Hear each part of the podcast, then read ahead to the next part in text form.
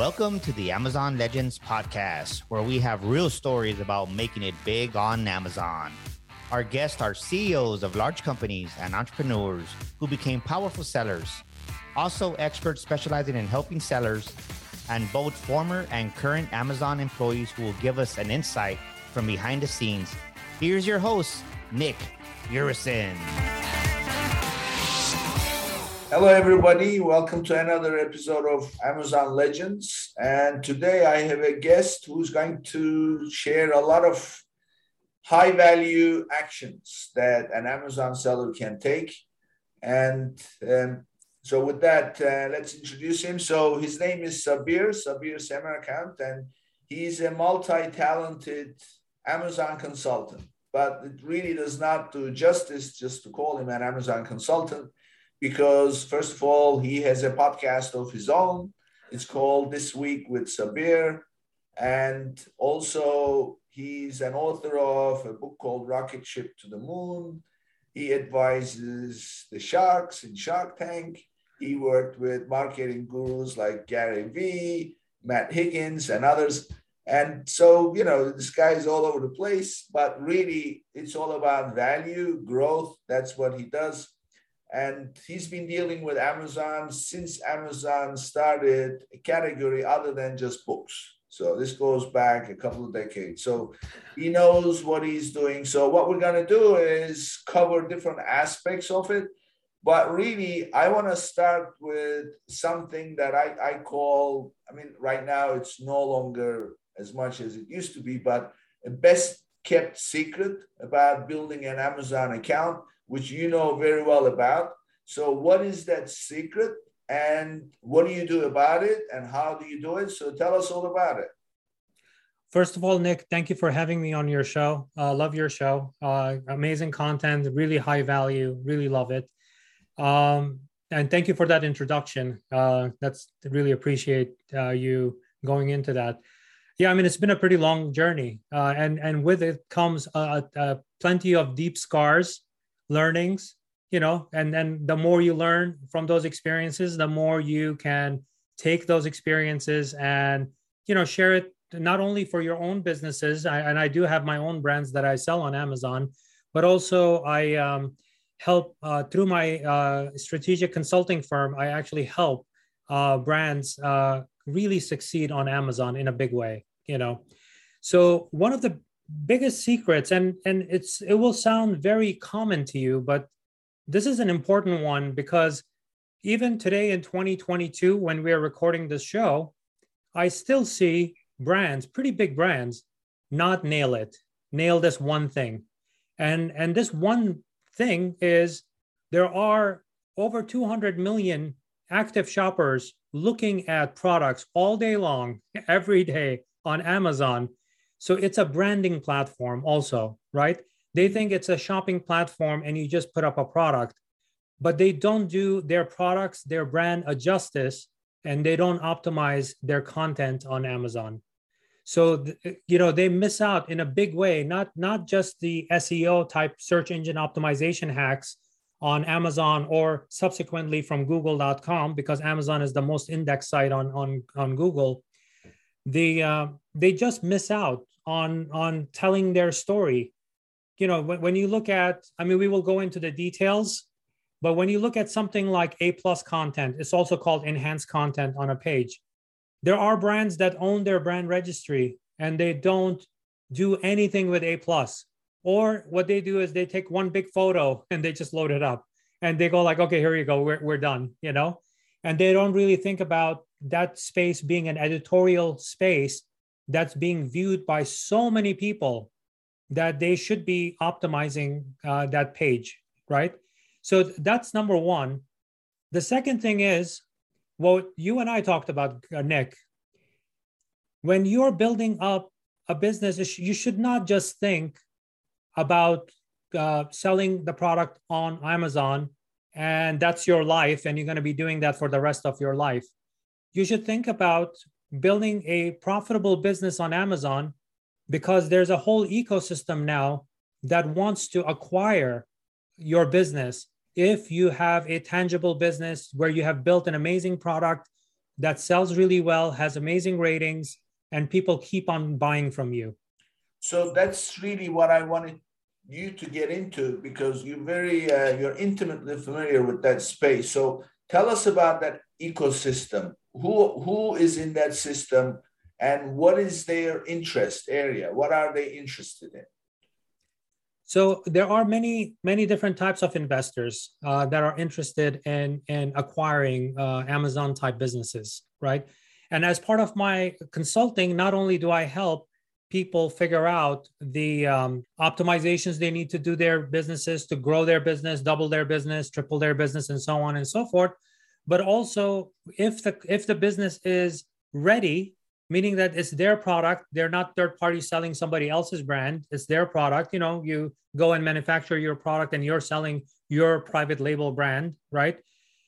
If it makes sense then what i do is i work with a lot of different type of investor groups that i recommend that business if the if the owner is ready to make that decision in order to introduce them or refer them to uh, that that type of a uh, investor depends on on the size of the business. So if it's a a business that somebody is looking into because they want to retire and and they want to take their retirement funds and invest in a business that they could own into their reti- retirement and there are people who are doing that i mean you've seen people when they're getting close to their retirement in a local shop in a, in a neighborhood they buy that pizzeria or something like that uh, think of the same, similar kind of situation when you are thinking of an amazon business right let's say you have a portfolio of three to five products that's doing really well. You have a good profit margin, it's working, but you're not hitting that $100 million a year number that makes it interesting for a larger investor.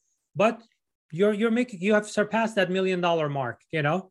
Now it's interesting. Let's say if that million dollar business, uh, one million dollar top line revenue throws off, let's say two hundred to two hundred fifty thousand dollars a year. That's a nice living from a, a, a you know net profit standpoint, right?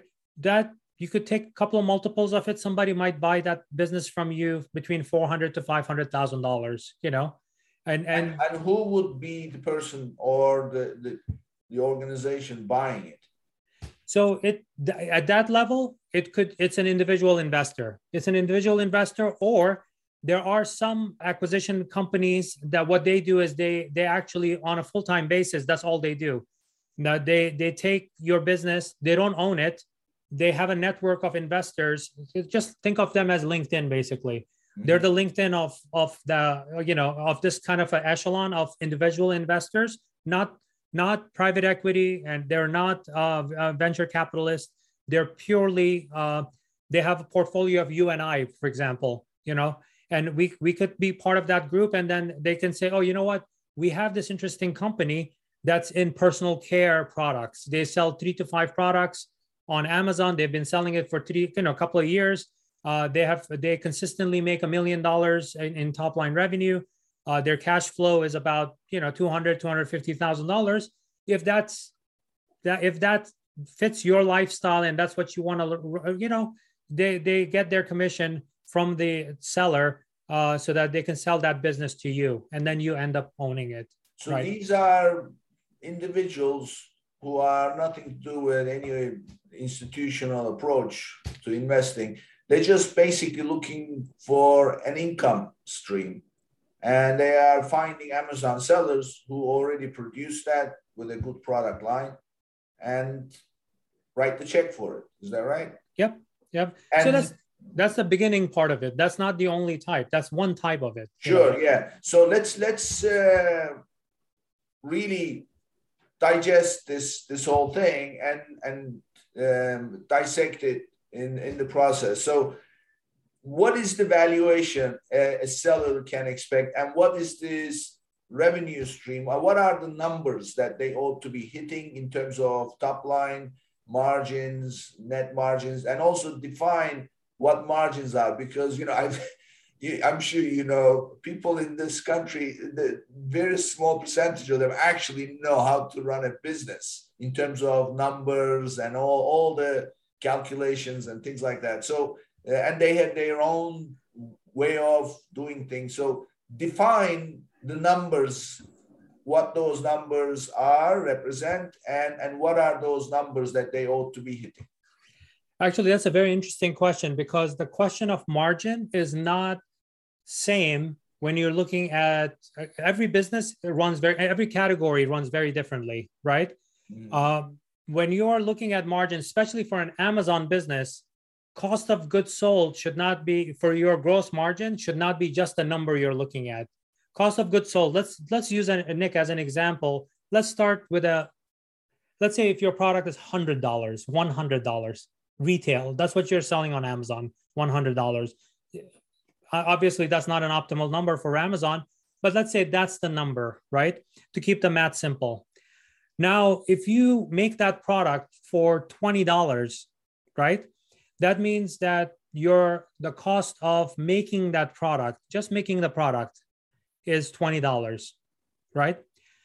What you should also consider in that number for your to get to that gross margin number, the gross profit number, should be you should think about if you're producing this in China, overseas, in Vietnam, in India, you know, wherever you're producing it, it's going to cost you freight to bring that product from that location over, let's say, if, if you need to bring it into the US, Amazon US market marketplace. Because i'm sure that you have listeners from all over the world. I'm, I'm, i'll use amazon us as an example when you bring that putting that your pallets on a ship and it takes four months for it to arrive here it's going to cost money it's not free and during during this pandemic what happened was all of the container costs have gone up so when that goes up that means that should be considered you should not put that separately. You should put that as part of your. So when you put that number and bring it into your warehouse, right? And from your warehouse now, it now it's in the United States. So there's a cost from China. Let's use China as an example. China to US, it costs you money.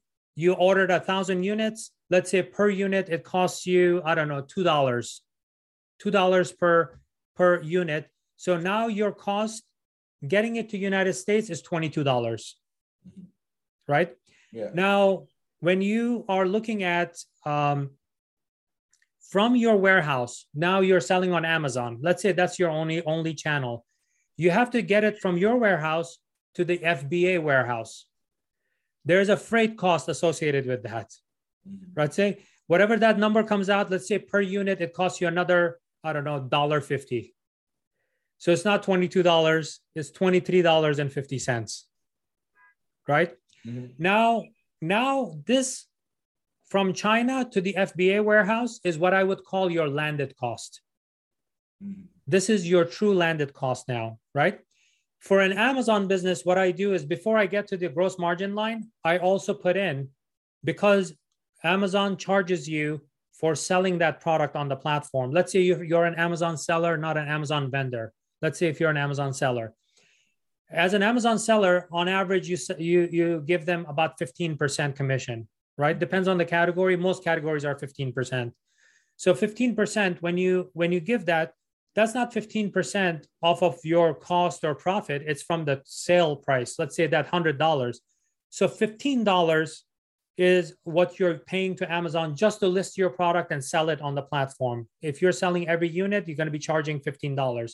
So $23.50 plus $15 is $38.50, right? Mm-hmm. So that's that's one. Now, if you are, let's say if you're not you, because you're doing FBA on in my experience, you have to determine what your true FBA charges are. Mm-hmm. My guess is it's going to be between 18 to 20% of your selling price, but it depends on the size of your box how big the package is, if it's an odd size or whatever. There are exceptions to the rule, but on on average, it tends to be 18 to 20 percent. If if we call that 20 percent, that means hundred dollars. It's going to cost you uh, maybe this this hundred dollar product is twenty dollars for FBA, right? Mm-hmm. For Prime fulfillment because you want that check mark that says Prime, right? So that's another twenty dollars. So now thirty eight dollar fifty cents plus twenty dollars is $58 and 58 50 cents mm-hmm. right we started with 20 yeah. uh, this is where a lot of businesses get into a lot of a lot of trouble because they when, when they think about or go like oh my god i just did a competitive and price analysis I can get this thing. Uh, I can sell it for 100 bucks. I can buy it for 20 bucks. No, for an Amazon selling business, that $100 that you sold, when when I look at now, this is the true cost of goods sold, true COGS. Mm-hmm. When you add all these numbers up, in our in this example was $58.50. My true cost of goods is 58.5%. percent mm hmm So that means 41.5% is my actually my my margin. 40%. So uh, so you, you you bundled everything together as far as making one sale on Amazon. What is the margin? And so uh, tell me what you think about this. So when I work with my clients, uh, I basically tell them, look, you have to monitor three separate buckets. And you must know your number for each one of those buckets. First of all, starting with your $100 example, landed cost is key. And landed cost is the freight, bringing it into the US. I don't include FBA, sending it to FBA, mainly because that changes. You know, sometimes you have a small shipment, sometimes you have a large shipment. So, on average, yeah. So, um, so I don't include that, but what I include is just the landed cost because they will bring that merchandise in and they're not necessarily going to send it just to Amazon. They may sell it, you know, they may do wholesale, they may do. So, what is their true landed cost is freight, duty, anything, you know, brokers' fees, whatever to clear shipments. It's all included, and packaging, even packaging of products. So, all that lumped together with the actual price of the item they pay their uh, supplier. That's the landed cost. So that's bucket number one. Bucket number one is what is your cost of goods sold, raw cost of goods sold. And you deduct the raw cost of goods sold from the sale price. And whatever that profit is, you divide that by the sale, the actual sales, that's your gross margin. So I say you better stay on top of your gross margin because everything else that you're going to spend will come off of that. So if you don't know what that gross margin is at all times, in real time, you are leaking. Your operation is leaking, could be leaking. So that's bucket number one cost of goods sold and gross margin. Bucket number two is what I call selling expenses. Selling expenses include fulfillment fees, and not just the FBA fee.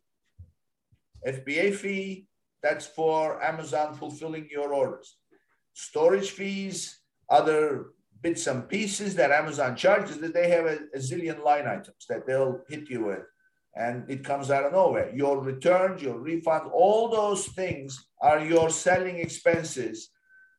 But I, I put them under fulfillment expenses because it, that's what it is. For using Amazon, that's what you are having to do.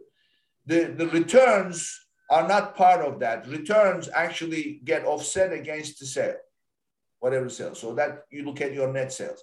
But any other fees associated with returns and things like that, they go under fulfillment.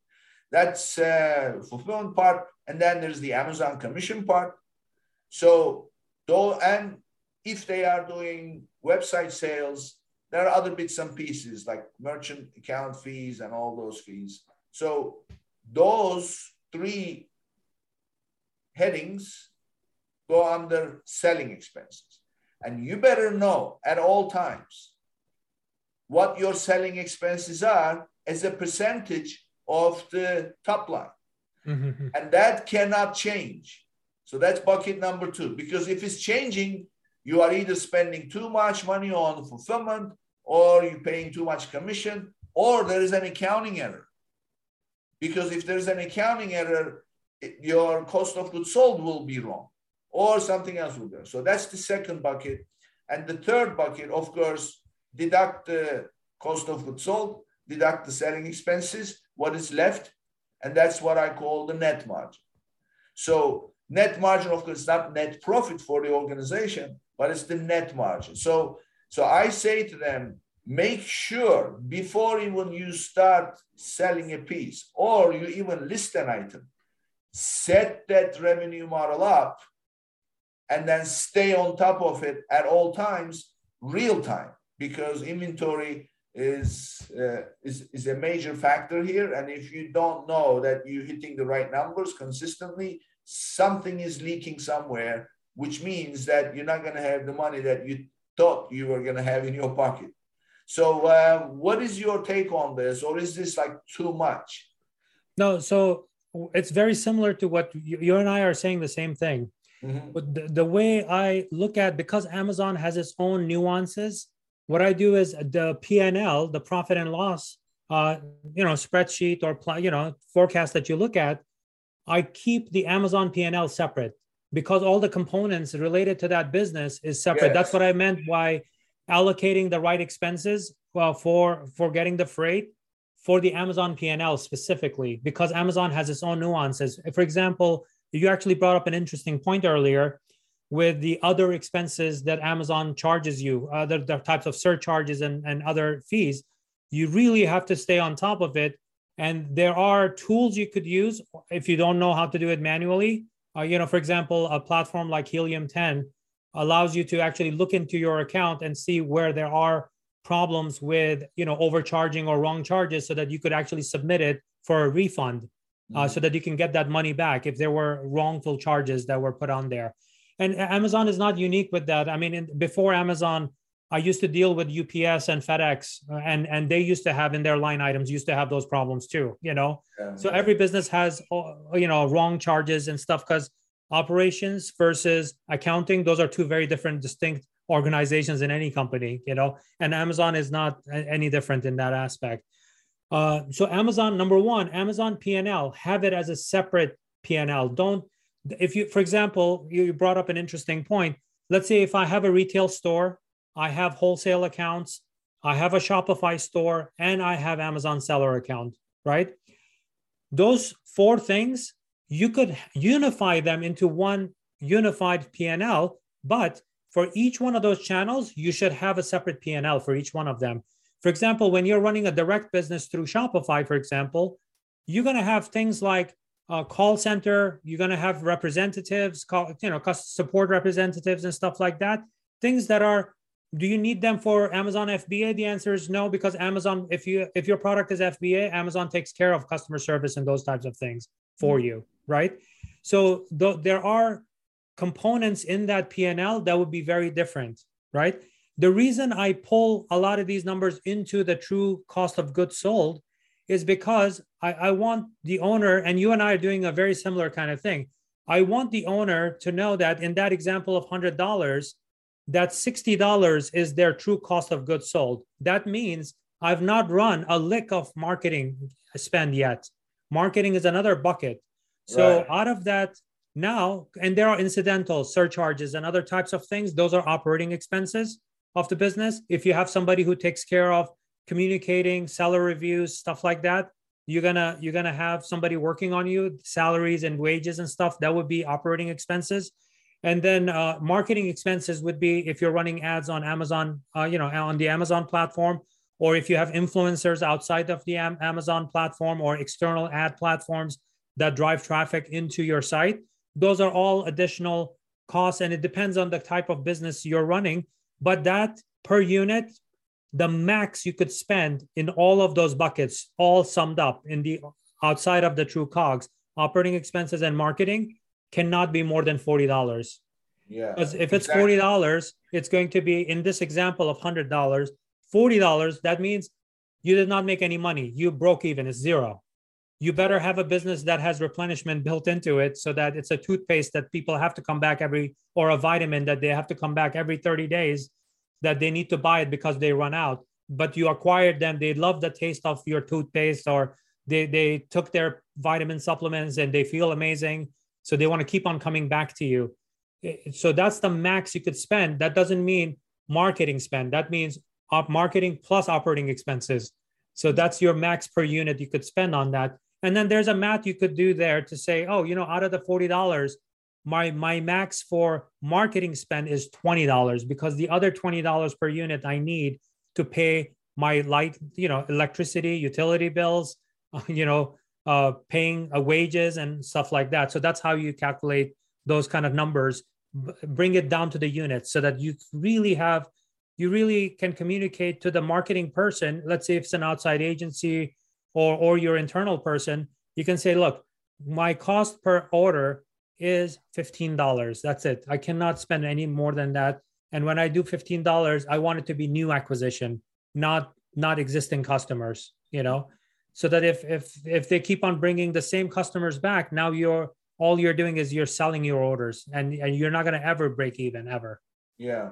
So ultimately, this is all about really identifying the line items and their significance of them.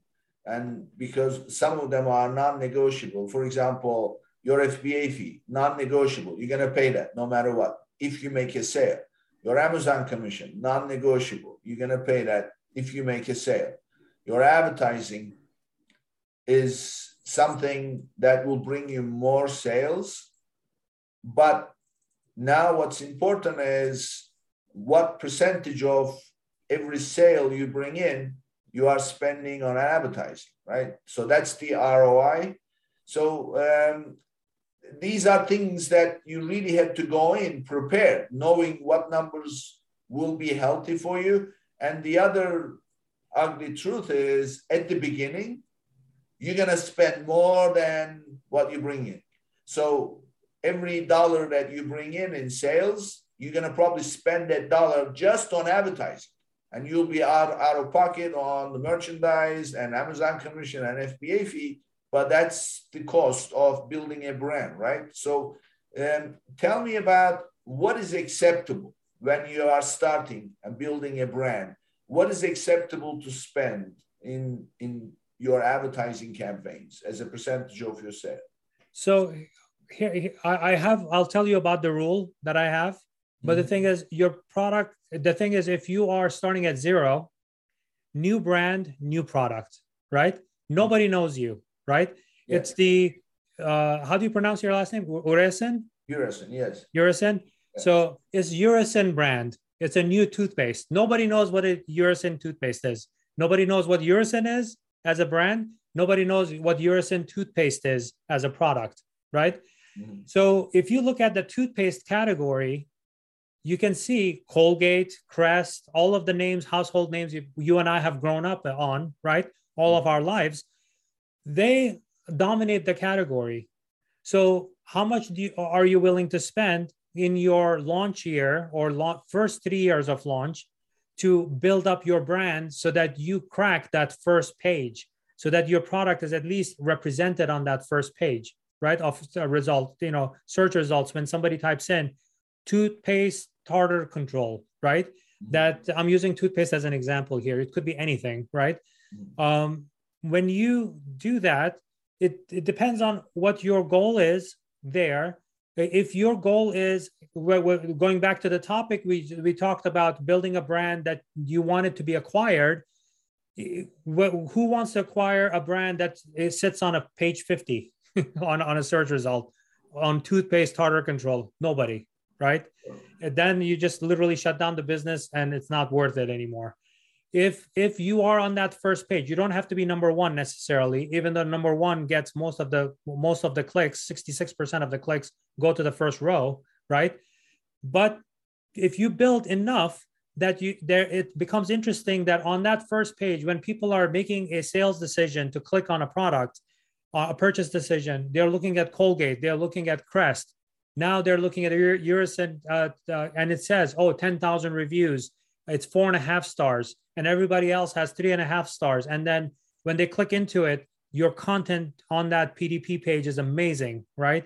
You you you present the product. Like I said to you, there are p- pretty big brands that they don't represent themselves properly on the platform. It's a, a lot of revenue lost opportunity, you know, in my in my view, right? From my experience, but the brands that actually do, like Uresen toothpaste, could be positioning itself really well on that page so that you now you are getting to that to that level. So whenever I am advising clients, you know, especially when it's new, new, new brand, new product, right? Nobody knows you. It's to come up with a launch strategy, right? There's a whole strategy behind uh, behind a launch strategy that when you put the product up, you have to think about there are two ways to pay for that uh, to for you to rank, right? One, obviously sponsored ads, you can take it and it could be combination of the two things I'm talking about.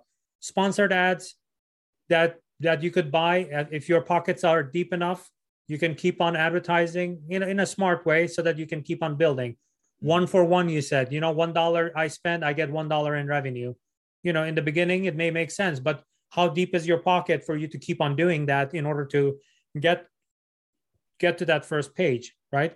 Mm-hmm. And number two, the other way to pay for it is since you are introducing a product, you could do a what's called a 90% discount, right?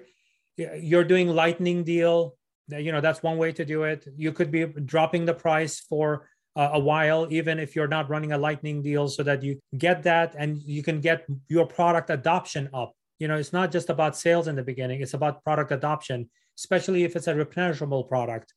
If it's not a replenishable product, the strategy I'm talking to you about does not apply to you, right? For example, if I buy a refrigerator, I'm not going to buy another refrigerator tomorrow or 30 days from now. I'm going to buy it five years or 10 years from now. So, what you are suggesting is offer deep discount at the launch for consumable products, but not for one time purchases.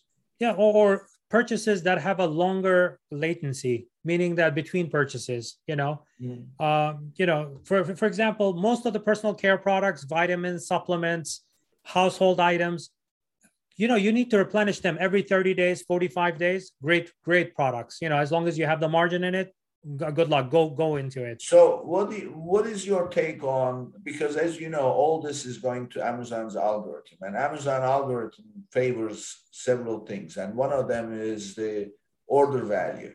So if your order value is really very low then obviously it's not going to provide the, the high ranking as something that is higher priced would uh, on the other hand, by offering a 90% discount, obviously you're going to have a much better conversion. So, uh, not to mention, you are also going to be losing money by offering 90%. So, um, how? What is your take on all this? What is a good mix? Discount versus conversion, or and also what I heard is these offering these heavy discounts. Amazon does not favor them as much. No, as as part of your launch strategy, it makes sense. You know, you should you should definitely do it. But to your to the statement you just made, fundamentally, what does Amazon care about? Right, number one. When you think about RFM, recency, frequency, monetary value, those are three metrics and profitability too. But the three important things are recency, frequency, monetary value, right, of a customer, right? which one does my uh, does amazon focus on? Amazon always focuses on frequency as an amazon for an amazon customer. You know why? It makes logical sense right? If people are coming to amazon.com for their next need whatever that need is right? Toothpaste to buying lysol to home cleaning supplies to a mop to a ladder to whatever you know in their lives. The frequency of that customer is important to to amazon. So the more frequent a customer comes back and you fall into your, your product needs to be replenished every two weeks every four weeks and people are signing up for your sub- subscribe and save right? Because you give them an extra 5% off or something like that. Frequency plays a huge role in that right? More than or, more monetary more than recency frequency. Because when they're coming to the logic is when they're coming to amazon they're not going to target they're not going to walmart they're not going to shop in their local stop and shop right? Or pathmark or you know kroger's or whatever you know? They're not going to a physical store. The the frequency of that consumer. So if you take that and translate it into your product what is the frequency i'm not saying for you to make smaller products but it, if you have a product that lasts you 90 days, there are two reasons for you to do that. One, 90 days takes that consumer out for 90 days. They're not in the market for vitamin C anymore because the bucket that they bought from you is going to last them 90 days, right? They're not buying vitamin C from anyone else. They just bought it. They have it for 90 days, right? But at the same time, so that but the cost of that would be higher, obviously. But if that same vitamin C example, if it was for 25 days or 30 days supply, now it's a third cheaper potentially, and you can put it on subscribe and save because people the things that last 90 days the the possibility of putting it on a subscribe and save is harder right? Because they go like okay i'm I, I have it for 90 days. I don't know if i want to buy it. But 30 days oh i'm gonna run out i, I want amazon to keep on delivering this because i don't want to stop not stop taking my whatever i'm taking so tie all these back to what we started talking about at the beginning about uh, selling your company how does how does it impact that sale value so cash flow for any business, especially Amazon seller businesses, cash flow is key, right? Product adoption is key. Uh, you talked about what's the multiple, right? The yeah. typical multiple, depending on the category, as long as you have good, uh, I mean, the cost of goods, that's why it's so important for you to know your true COGS because that's the level of investment anyone who's acquiring you needs to invest in, in that in order to see the cash flow, right? mm-hmm. un- unless there's an internal rate of return, meaning that the the inventory you're getting is going to sell, and then you can take the cash flow and dump it into new inventory. Other than that, you have to you have to keep on investing uh, money into it in order to if i'm acquiring that business that's what i need to continue doing in order to spit out in that $1 million example uh, to, to spit out 200 $250000 you know after everything has been paid right? But now if this business is growing and it has become a, a, a category leader or at least in the top five products or top 10, 10 products, it becomes interesting for a lot of other companies too, right? It could be a strategic partner. In that example of, of toothpaste, maybe the way you're making your toothpaste is sustainable and you have an, a very specific, it's vegan, and it's a very specific category of consumers that are buying from you that Crest or Colgate does not have at all that's another category of potential acquisition that they, those guys would look at your business and go like oh they only sell on amazon they are consistently on the first page we would love to acquire them and make it a colgate product that says colgate vegan you know for example. So what is the multiple that you could be looking at in order to sell your business? It's it's typically it's uh two to three x of your cash flow. Mm-hmm.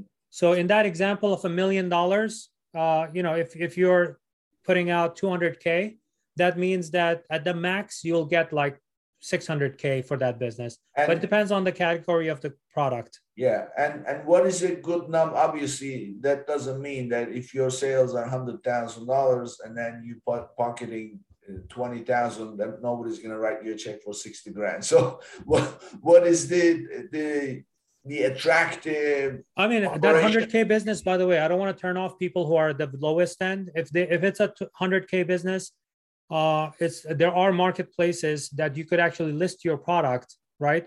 And, and you can list your business for sale, and you could sell sell yourself. You know, nobody else is going to sell it for you. You could list it yourself and sell it, and maybe somebody wants to give you like let's say if that hundred thousand dollar business spits out twenty thousand dollars mm-hmm. uh, you know, somebody may be willing to give you 40K for it, you know, mm-hmm. you know, to, to acquire that because they know that, okay, within two years, let's say if I acquire it, I know that that $100,000, I might be able to flip it very quickly, turn it into a million dollar business and sell it for 600K like a year from now. Well, so let me give you my take on this. You're right.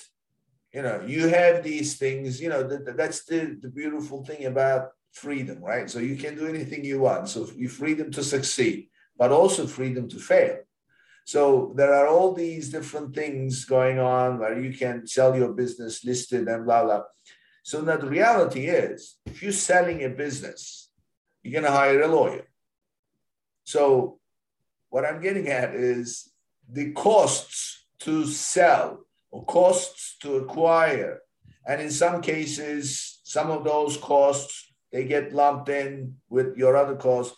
So if you are only going to get $40,000 by the time you hire a lawyer and no acquisition is going to be in two, three weeks, it's going to last several months. It's going to tie you down.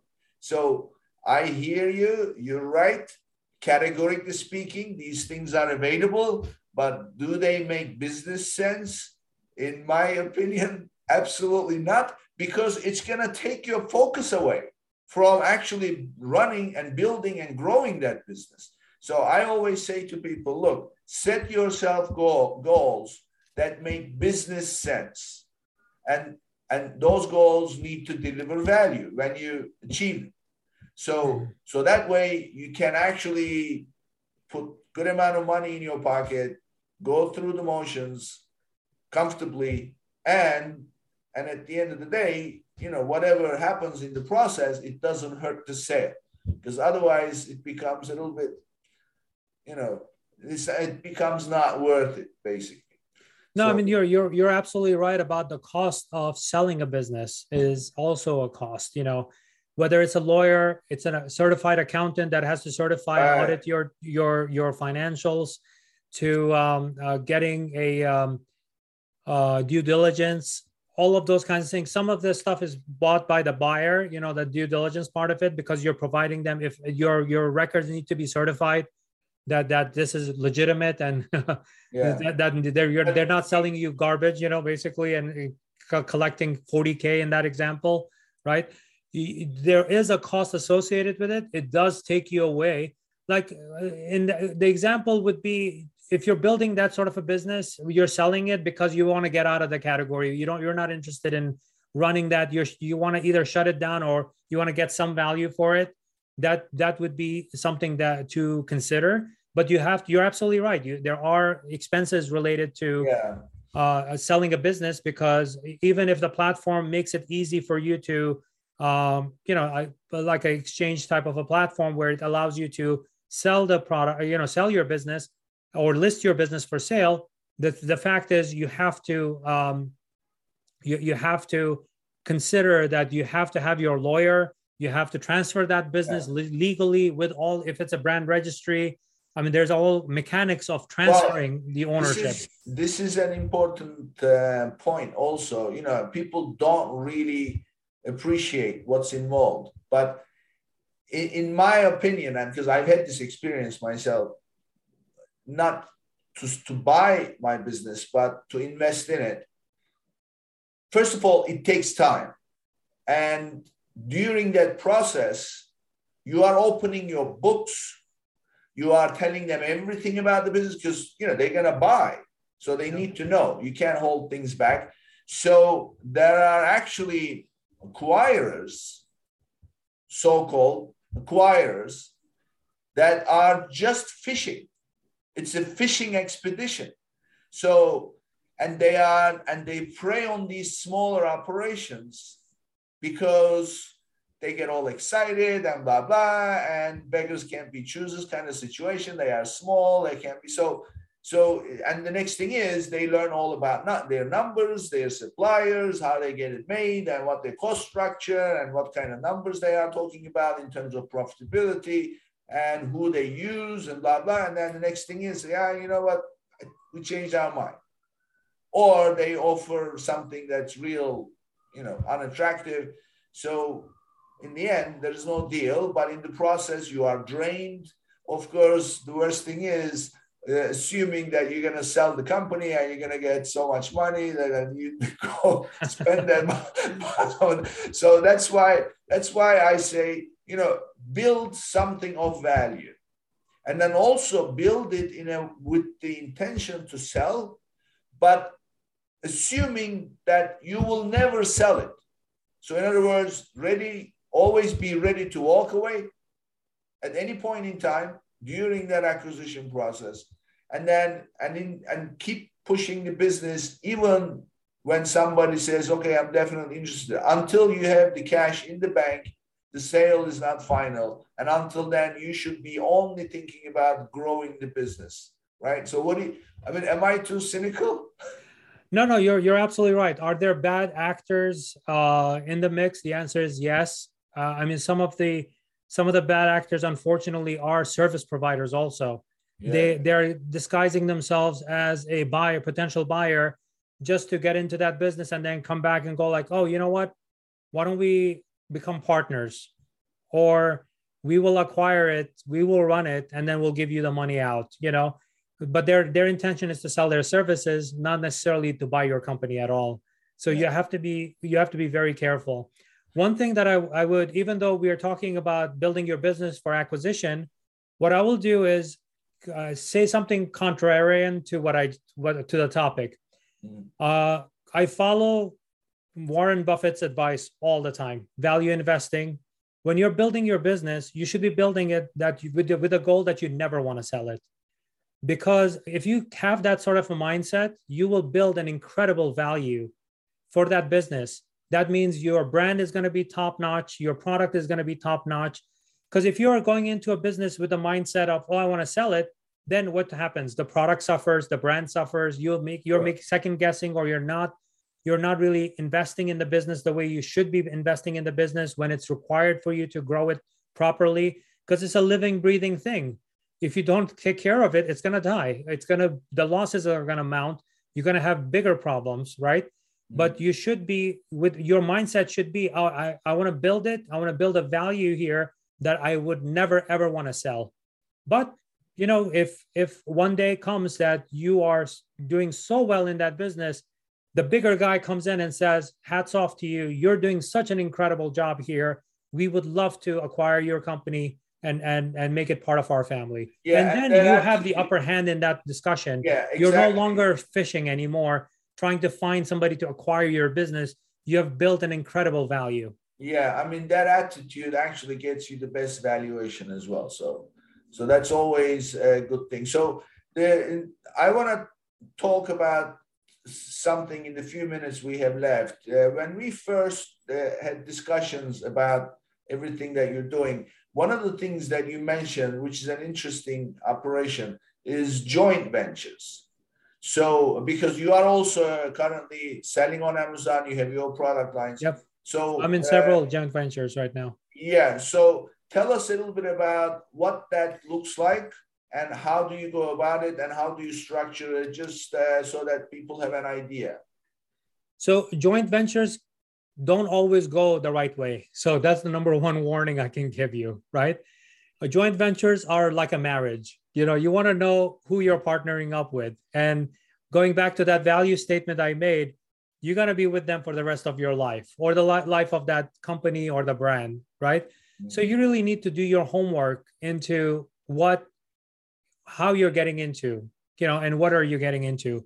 Just like in real life, you have prenuptial agreement, prenups you need to have you need to set expectations and an operating uh, you know guide between the partners who are involved to say who's responsible for what mm-hmm. and it should be very clear right just before you anybody signs anything it should say who's going to do the marketing who's going to run the daily operations who's going to manufacture the products who's going to be responsible for the cost of because initially you're both investing in, your, in, that. in your in your experience what is a successful formula? Who who should do what? It depends on your experience in, in that joint venture because entrepreneurs come from many different backgrounds right? Let's say let's use an example right? If somebody and and, and this is very likely the case right? Most of the amazon sellers they tend to be uh, they fall into two buckets either they're very good marketers and they know how to sell on the platform, right? So they know uh, how to, if you give them anything, they would know how to go and sell it, right? Mm-hmm. The other camp, which is the other group, is a gigantic group, is people who have amazing product ideas. They have actually manufactured the product on their on their own, but they don't know how to market that product. Whether it's Amazon, Shopify, retail stores, wholesale, doesn't matter. Mm-hmm. They just don't have that skill set they are just amazing at producing that widget that they just created but they have no idea how to sell that product right?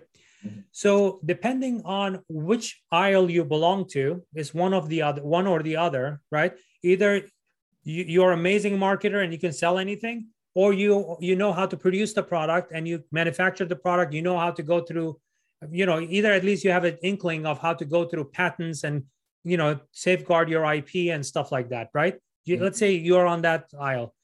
If those are the two if you're one of these two like let's say if you're a marketer and and you're looking for an amazing uh, product but this product uh, this you know that this person gen- creates amazing ideas that's a very good joint venture right? That's that you could make that agreement like you produce ideas for the product and manufacturing and the know-how comes from you. I'm going to take that thing whatever widget you create i'm going to sell the hell out of it right that's going to be that's going to be my responsibility right now that's a good marriage that's that's a good marriage to start Whose off with. name does the seller account get set up for Oh, that is an LLC, uh, a separate corporation. That's a joint venture, and then you are co-owners of that, the, of that uh, corporation. So that's no longer than joint venture. It's a real partnership then. Yeah, it is. It is. Okay. No, so that's that's that's the legal way of of uh, doing it because you have to create a separate entity with its own liability, with its own an so entity I that... had so tell me what your take is on on on something that I had done for a few of my clients.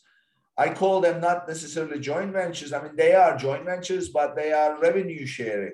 So okay. what I say is a company, because as you know, there is value in having a, an Amazon account that has good ratings, history, and everything else. There's huge value in that. Yeah. Uh, so uh, let's say that somebody has a seller account, they have their products, doesn't matter, you know, whether it's their products or they are doing arbitrage, but they've got an established Amazon operation under their seller account. And somebody comes along with product ideas, or they already have products that they built with their brands, either way.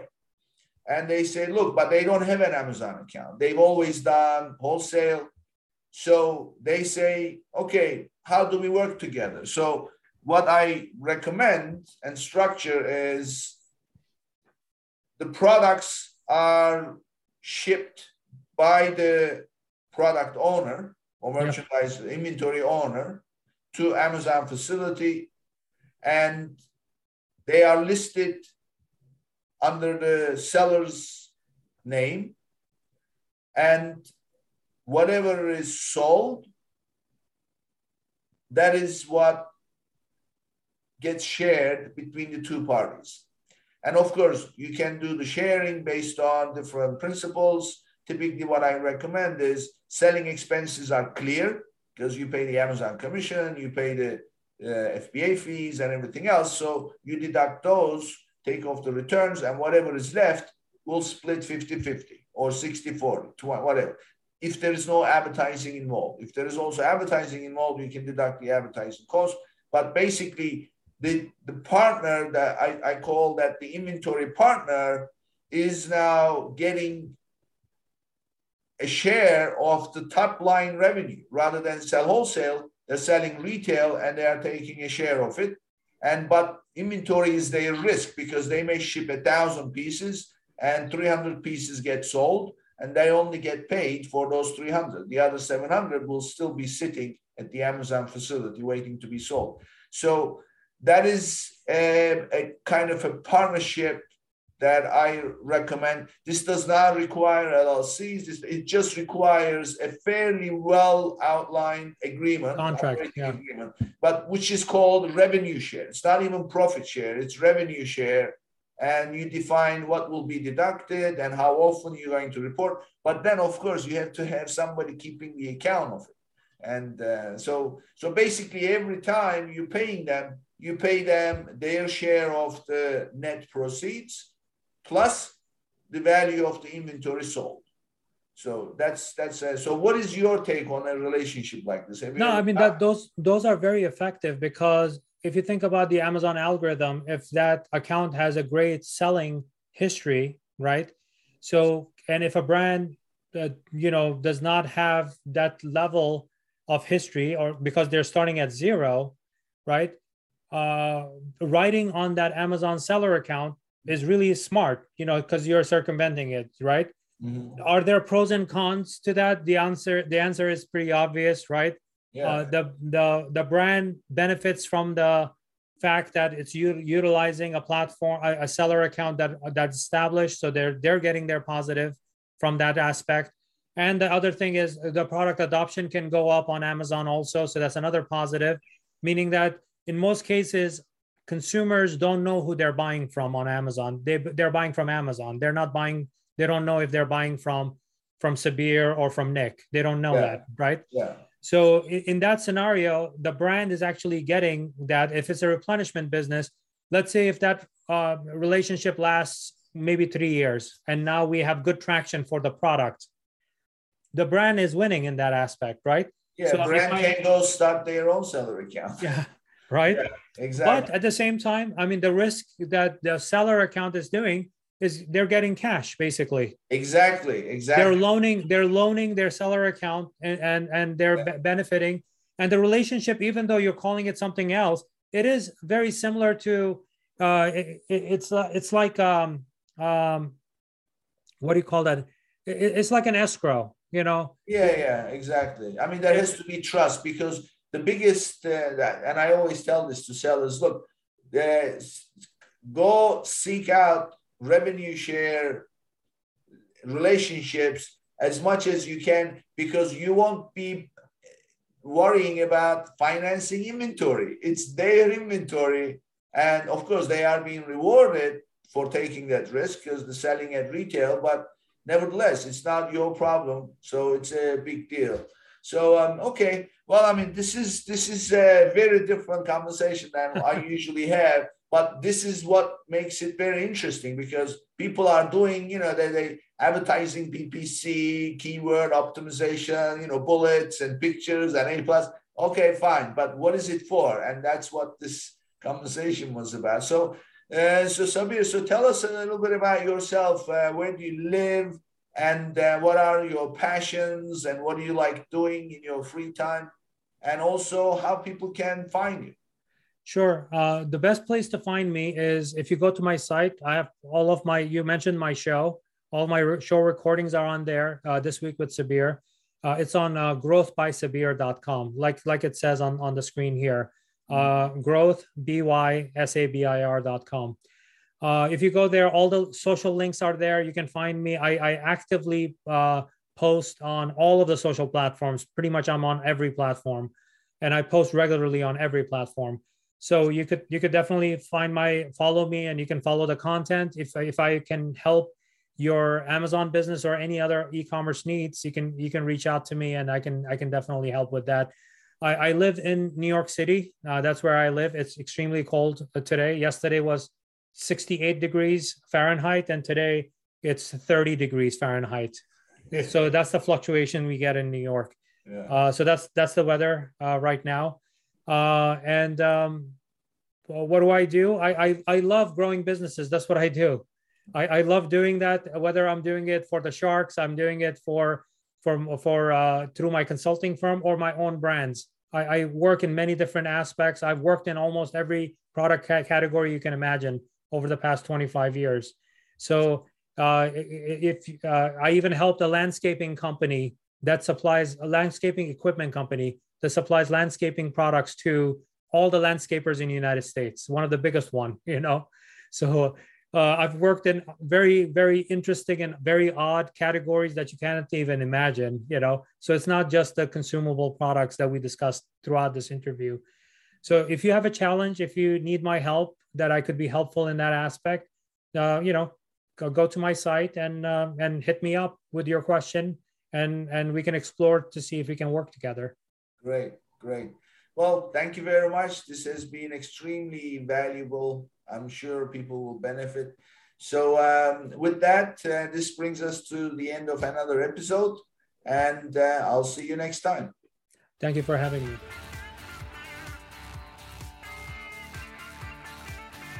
Thank you for tuning in to today's episode. Be sure and subscribe, rate, and review our show. And be sure and share an episode with a friend. And thank you so much for being with us today. We'll see you next week here on Amazon Legends.